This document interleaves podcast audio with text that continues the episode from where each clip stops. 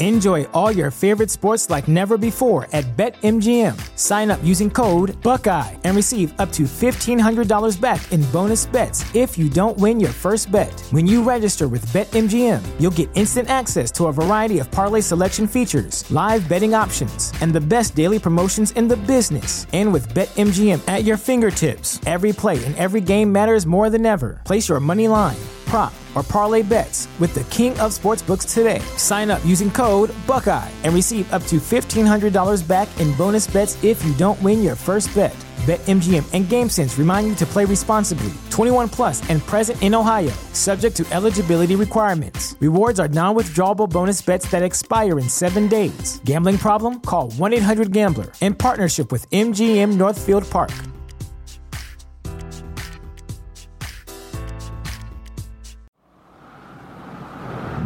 Between the years when the oceans drank Atlantis and the rise of the sons of Aryas, there was an age undreamed of, when shining kingdoms lay spread across the world.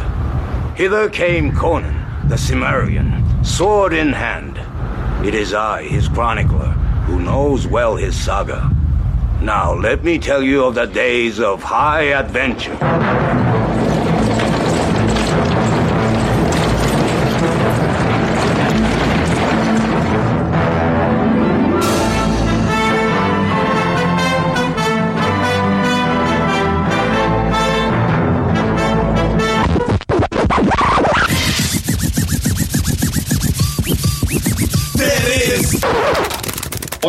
Apologise for that, I think you'll find this a bit more interesting.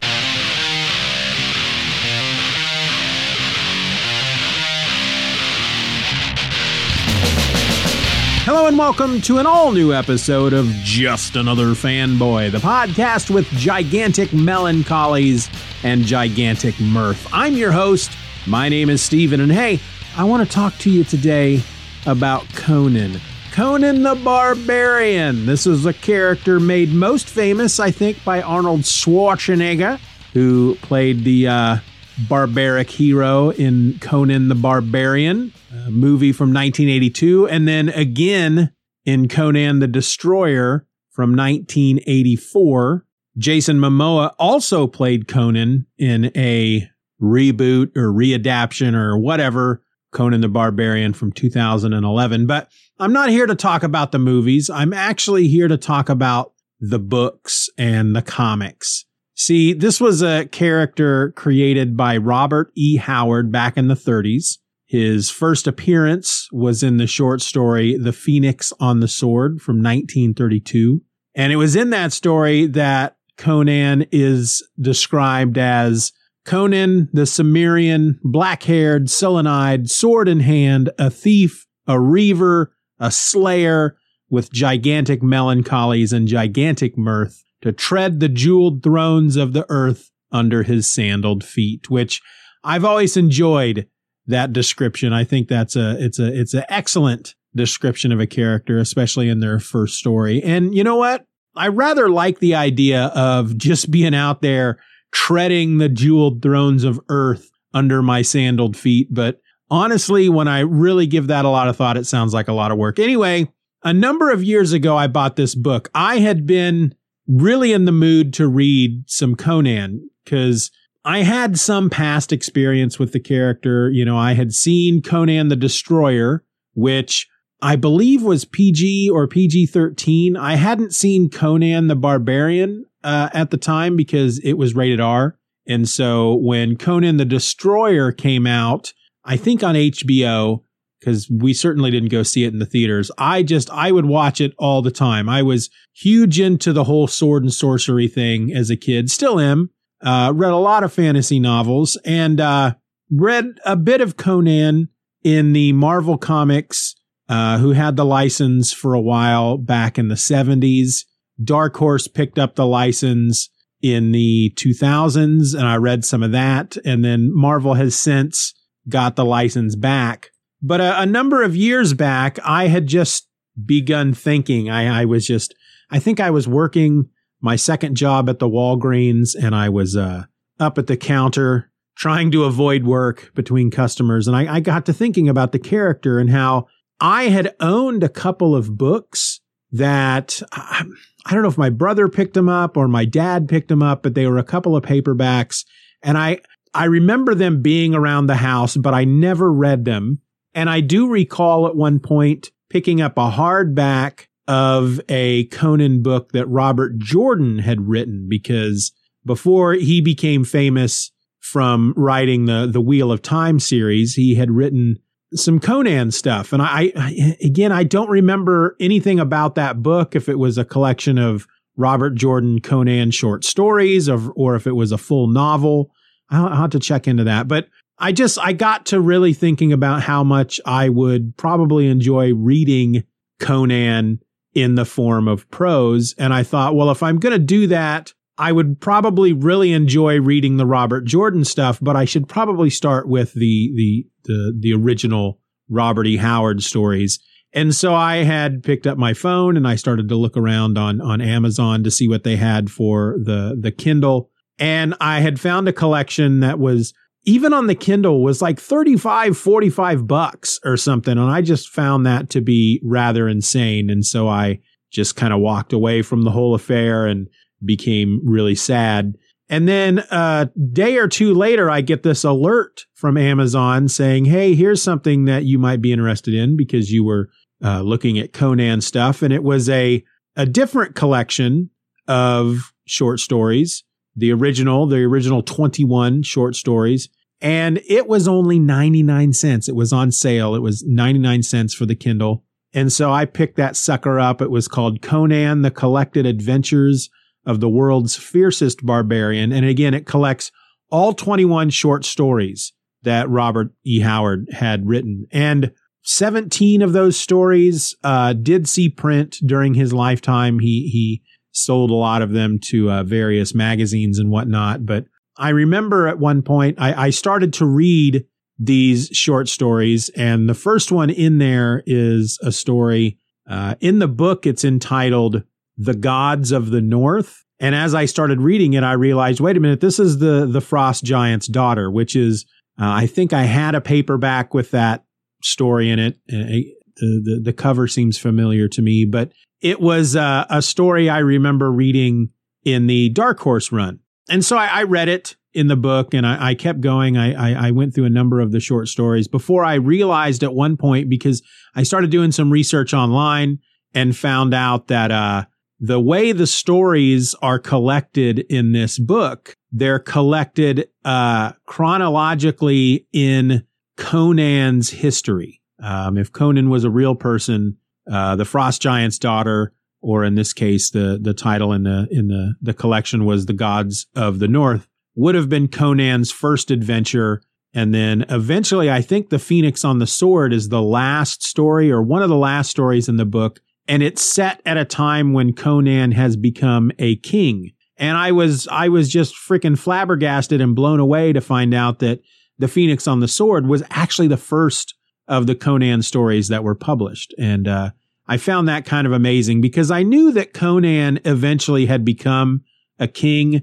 Uh, they make mention of it in the movies. They had a book, uh, Marvel Comics had a book called Conan the King, but I had always assumed uh, because the Marvel Comics started when he was, um, you know, young, uh, uh, late teens probably, and eventually he gets to the point that he's a a king that that's how the the stories went. But no he had a i don't know the order in which he wrote them because doing some some more research i found out that he had actually had both the phoenix on the sword and the frost giant's daughter along with a third story the god in the bowl and that he had submitted all three of those to a magazine called weird tales uh, the the phoenix on the sword was the only one that was accepted the other two were rejected and, and returned to to Mr. Howard.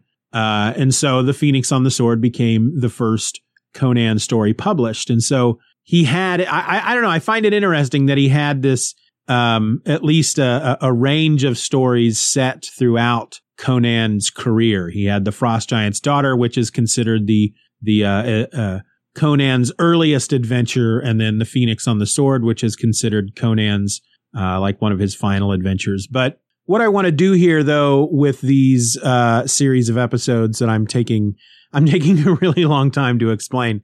Um, it's been a while since I've read any of those short stories out of that collection, and and frankly, I've I've never finished because I had started from the beginning, read three or four of the stories, learned that they're not collected in the order in which they were published, and then decided to try and read them in the order in which they were published, which is is not an easy. It's it's not always an easy thing to do to jump back and forth among stories like that in a Kindle. I mean, I mean it is. It's got a freaking uh, table of contents that you can just click on the the stories. But anyway, I never finished reading that collection, and many of those stories.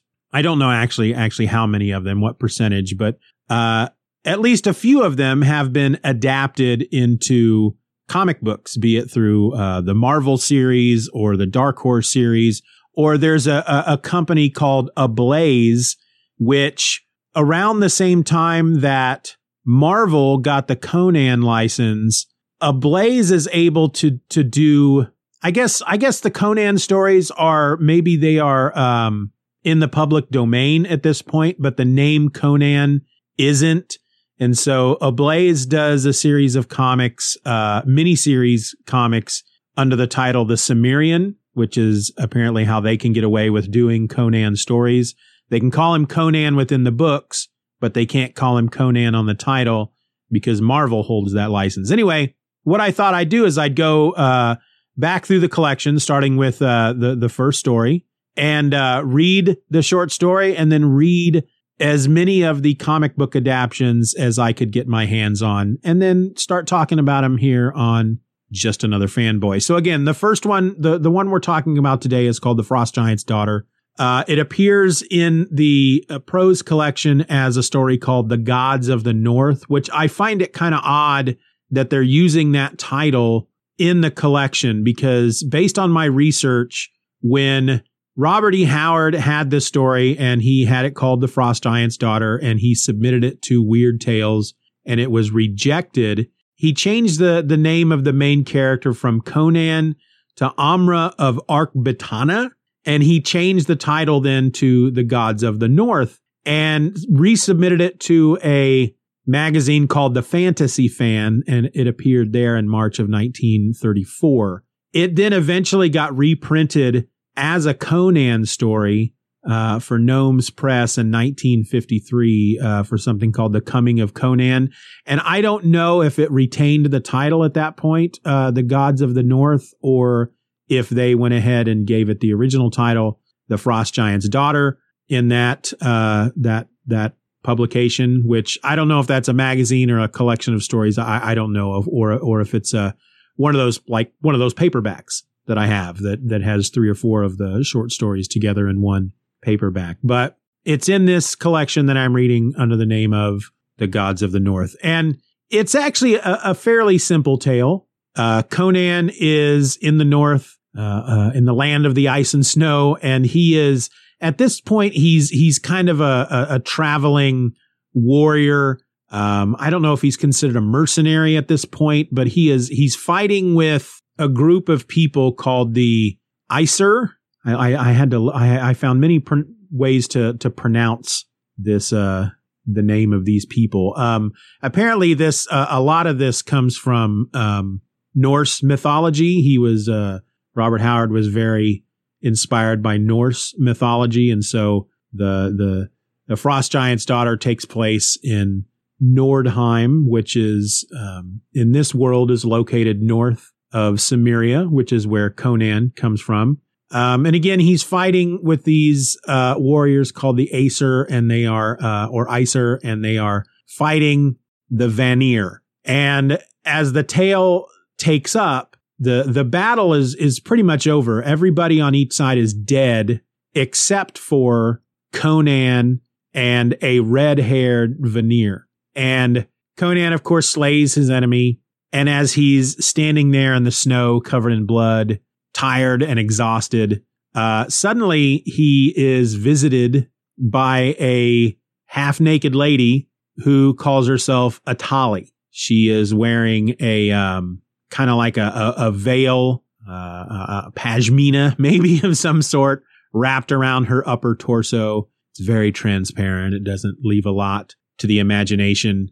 And uh, she she kind of mocks Conan and in essence kind of angers him and builds up his lust and kind of tricks him into following her. And she takes him to an ambush where he is attacked by her two brothers who are frost giants. And Conan, of course, kills them both. And he chases down Atali and he grabs her up in her arms. And Atali calls out to her father, Ymir, to save her. And Conan, who, uh, there's really no bones about it. He is about to rape this woman when her father uh, saves her uh, using a, uh, a lightning strike because Ymir is the is is a god. He's a the god of the frost giants or, or, or something of some sort. So Conan is knocked unconscious by this lightning strike, and when he wakes, he is uh, he finds himself in the company of his uh, the, the, the Aesir who he had been fighting with, or, or at least a, a group of them that were not part of the battle. And it's almost played off as if this encounter that he had with Atali, the, the frost giant's daughter, uh, was a figment of his imagination or a dream. But then he realizes at the end of the story that he's still holding on to this translucent veil thing that she had been wearing around her torso. Now, I will say that I, I'm, of all the Conan stories that I've read so far, whether they are comic book stories or prose stories. This is really not one of my favorites. And a lot of it has to do with the fact that Conan was uh, going to rape this woman. And there's a lot of if if you if you look up this story online and you look at the debate, there's a lot of debate that goes back and forth. Um, and a lot of it uh, that defends, you know, a lot of the the the the from the people that defend the story basically say that under normal circumstances, this is not something that Conan would do, but Atali being a, the daughter of a god and a witch used her magic to basically, uh, ensnare him, uh, sexually, uh, that, that she uses her magic to raise his lust and that's what she uses to, to, to cause him to chase her. And so therefore, uh, it's her fault that he was going to rape her. And I've even seen some of the arguments basically say that had, uh, if, if Ymir had not s- saved her, then she would have gotten what she deserved. And I'll just say I, I don't agree with that in, in any sense. Um, not a big fan of any story in which uh, the main character that you're supposed to be cheering for uh, either attempts to or is going, you know, wh- whether they they they do rape a woman or they attempt to rape a woman. I'm just I'm not a big I'm not a fan of that. I can't I can't get behind that. Even if um I don't know, even if they are I mean, I guess if he truly was trying to find the word that I'm looking for. I don't want to say he was magicked to uh to to rape this woman, but in essence that's that's one of the arguments and you can certainly make that argument. I mean, it's it's not spelled out. It doesn't really say that in the story. It's kind of something that you would have to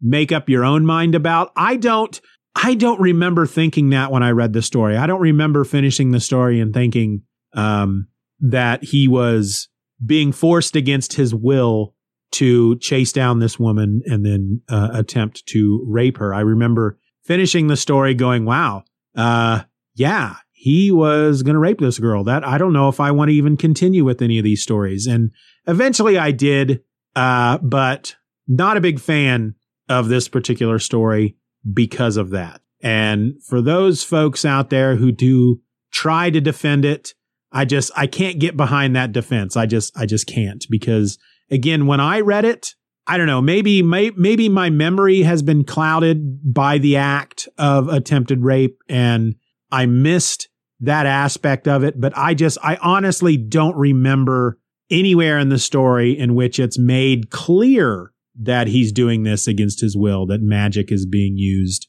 uh, against him. Now, beyond the prose version of this story, this uh, story has been adapted into a number of comics. originally uh, for Marvel Comics when they originally got the the Conan license, they printed this story in a in Savage Tales issue number one January of 1971. It was an 11 page story, black and white, by uh, writer Roy Thomas and artist Barry Windsor Smith. This was, of course, uh, I believe it's it was one of the magazines that Marvel published at the time, and because it was a magazine, they were not they didn't have to follow the rules of the Comics Code Authority. So while it's not graphic, uh, there is a slight bit of nudity in it from from what I remember. Uh, it was reprinted in Conan the Barbarian issue number 16 from April of 1972 in color. It has an extra page, so it's it's 12 pages. This is again through Marvel Comics. And it was uh because I, I having having looked through these and, and, and rereading them, there is at least one panel in which uh, in the original um, Atali, and I don't remember if that's the name she's given in the comic. And looking it up here, just just I, I just looked it up, and it is Atali. That's that's the name she's given in the comic. Uh, but she there uh, there's at least one panel that in the original she's standing there with that thin transparent gossamer veil in front of her her chest area and you can see through it in the savage tales version but you cannot see through it in the conan the barbarian version which is uh, because that is uh, it wasn't a magazine it was a comic book at that point and so it fell under the comics code authority guidelines uh, they reprinted it a third time for Savage Sword of Conan number one from June of 1974. This was another black and white magazine. So again, 12 pages, Roy Thomas and Barry Windsor Smith. Then in 2004, when Dark Horse picked up the license, in issue number two of their comic that they just titled Conan, uh, from March of 2004, they did a, a 22 page adaptation of The Frost Giant's Daughter. It was written by Kurt Busiek, uh, art by Cary Nord, letters by Richard Starkings, and the colorist was David Stewart. They added a bit to the story because, uh, again, this was issue number two of the series, and they were trying to do kind of a not uh, uh separate stories per issue. They kind of were were trying a like a like a five to six issue storyline as they were known to do at that point. You know, they started to do to I don't want to I don't want to use the term right for the trade, but that's what a lot of stories had started doing. And so um, they just kind of wove the Frost Giant's daughter into the main story that they were uh, that they were telling there over those five or six issues. And so the, the the events of the Frost Giant's daughter appeared in issue number two of that book. And then the only other comic book adaptation that I'm aware of is uh, from Ablaze Comics, which I talked about earlier. They did a three issue mini uh, called The Cimmerian, The Frost Giant's Daughter. It ran from December of 2020 to February of 2021. Uh, each issue is 32 pages. It was written by Robin Recht and uh, uh, also art by Robin Recht. They also have Robert E. Howard listed as the writer. Uh, I believe that they actually were reprinting the short story um, in installments in the back matter of each three of these issues. And this is this is a, uh, a, an extended adaptation. I mean, they took what, in essence, you know, Marvel Comics did a 11 page adaptation of this story, and that was really all you needed because again, there's not a lot to this tale. It's literally just Conan fights a dude in the in in the in the ice and snow. He wins this half naked girl appears and she's like, "Oh, hey, big muscly warrior guy, follow me." He he chases her. He is uh, ambushed by two frost giants. He kills them both. He snatches her up, and then she's saved by her father. And uh, he wakes up to learn that it might have been a dream and that it actually wasn't. This, however, they they add a lot to it. They the the whole first issue is the battle uh, between the uh, Aesir and the Vanir And uh, Tali is watching the battle. Um, she's very into it. Uh, there's, you know, it's one of the things that I did kind of leave out is is is that it seems that she likes to uh, choose the the mightiest warrior and um, then present that warrior's heart to her father uh, as a gift, basically. And so she's watching the battle and she's she's really into it. She's waiting for the to to, to pick out the the mightiest warrior. And then at the end of the issue, of course, we're learned that that mighty warrior is Conan. And so there's a lot in the second issue where he actually travels with her for a little bit, uh, spends the night, and it's it's like the next day that uh, she she starts mocking him and taunting him that he starts chasing her and her her her her two brothers that he ends up fighting are end up not being frost giants in this, but two well they're two giant polar bears. Um, and then everything kind of kind of happens the way it does in the story. I mean, all that is there, but there's just a lot more added to it. And this particular version of Conan, these these Cimmerian books, are uh, uncensored, as they say. They're for mature readers, and so there's there's nudity in this story, um, and there's even uh, almost a, a drawn out um, scene where um, and, and, it might be if I'm trying to remember now because it's been a, a, couple of days since I read it and reading all these back to backs they they they kind of flow into each other a bit. But I, I, believe it is when here I'll tell you what let me just look it up real quick. Y'all talk amongst yourselves. I mean really it's not gonna there there's not a lot you're gonna have to do to uh, occupy yourself as I'm looking this up because any dead time any any any dead air I'm just gonna edit out anyway but there's a whole segment in the in the second issue because the whole part of the storyline where she is trying to entice him um, takes place over most of the second issue, uh, and she's really like uh, she's she's showing him some stuff. And at one point, as he's chasing her, uh, he falls into a pit and there's like all these dead warriors around him or whatnot. And she takes that time to start, uh, well, she starts touching herself in a, in a rather private way. And, uh, so yeah, it's, while the, the book isn't hardcore pornographic, it's definitely uh, a mature reader's book. It's, I think one of the issues I saw online, uh, has it listed as ages 16 and up, which is, uh, um, yeah, it's issue number three the other two just say mature, and issue three says mature, and then in parentheses, 16 and up. So I don't know if that means that they consider the, the first two issues more mature uh, than the third issue, and that um, the third issue is only kind of mature. If, if you're 16, you, you're, you're fine. But, uh, or, or if all three are considered 16 and up. But I think it would be silly to have the first two issues be rated uh, more mature than the third issue. That would be kind of like having a, a, trilogy of movies and each one are, are, are rated differently. But, you know, it is what it is.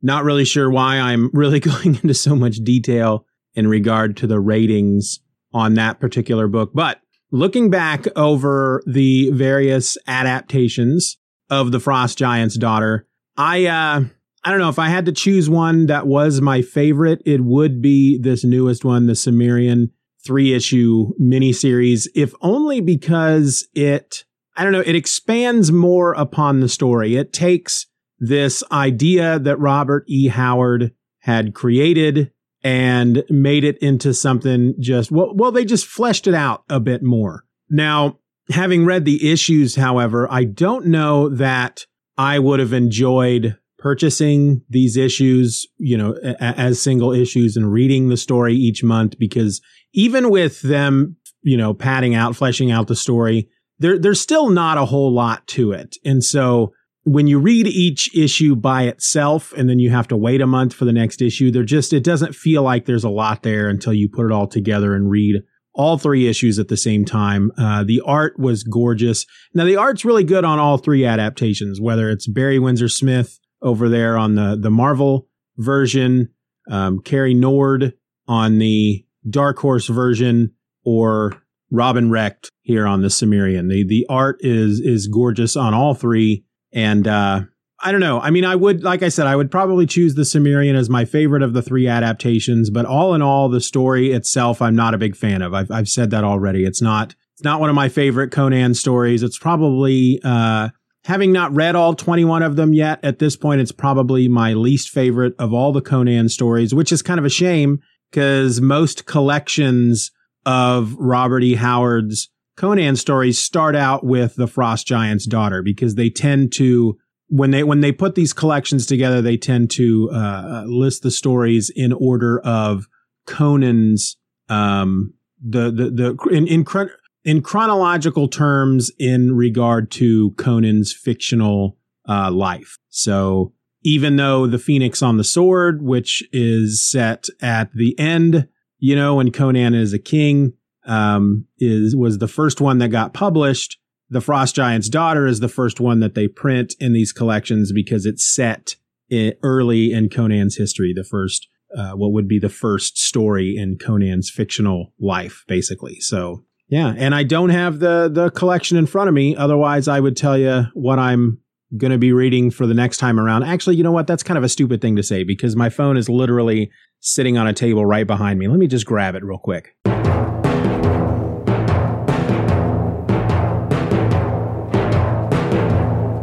right, so the next story that I will be reading is The Tower of the Elephant.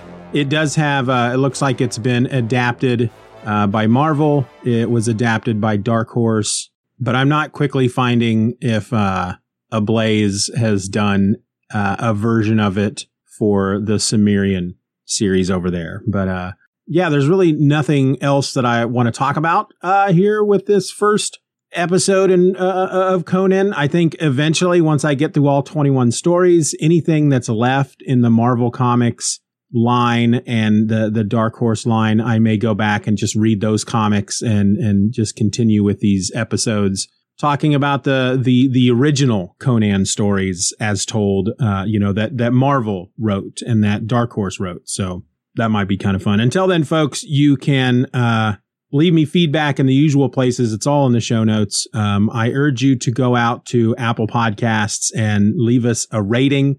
You don't have to spend any time reviewing the show, but if you want to give us a rating, it's it's just as simple as as tapping, you know, one to five stars, five being the best. And uh, you can also join us over at the forum at forum.justanotherfanboy.com. You can Subscribe to my newsletter, Steven Says Stuff. You can find that at list.justanotherfanboy.com and get every episode I do each week, whether it's Just Another Fanboy or the Superman Super Show or my other podcast or the upcoming Just Another Fanboy Presents, which that's a little tease. I, I, I've announced it out there on Twitter and on the forums. I haven't done an official announcement here uh, on the podcast yet, but um, basically, there, there, the the trailer is out there. Um, I'll put a link in the show notes for the trailer. But I, am starting this this new podcast called Just Another Fanboy Presents, and uh, basically, I've been doing all these episodes here on Just Another Fanboy, like like ElfQuest, and what I'm doing here with Conan and uh,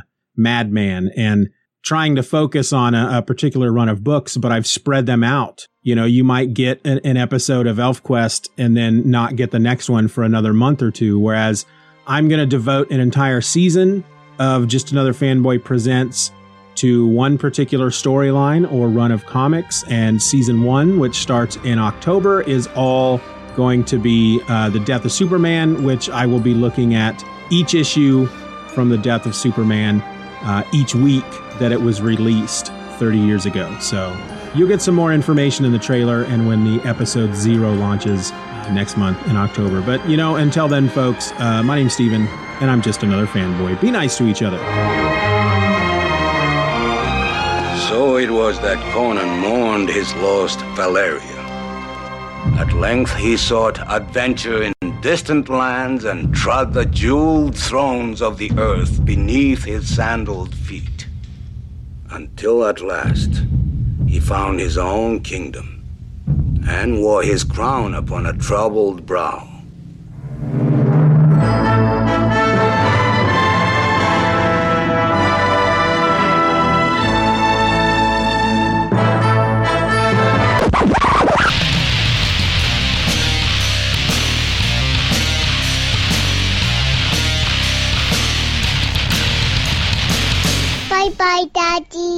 Bye bye, Daddy.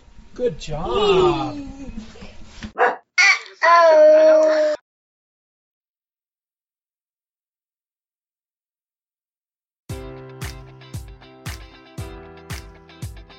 Enjoy all your favorite sports like never before at BetMGM. Sign up using code Buckeye and receive up to $1,500 back in bonus bets if you don't win your first bet. When you register with BetMGM, you'll get instant access to a variety of parlay selection features, live betting options, and the best daily promotions in the business. And with BetMGM at your fingertips, every play and every game matters more than ever. Place your money line prop, or parlay bets with the king of sportsbooks today. Sign up using code Buckeye and receive up to $1,500 back in bonus bets if you don't win your first bet. BetMGM and GameSense remind you to play responsibly. 21 plus and present in Ohio, subject to eligibility requirements. Rewards are non withdrawable bonus bets that expire in seven days. Gambling problem? Call 1 800 Gambler in partnership with MGM Northfield Park.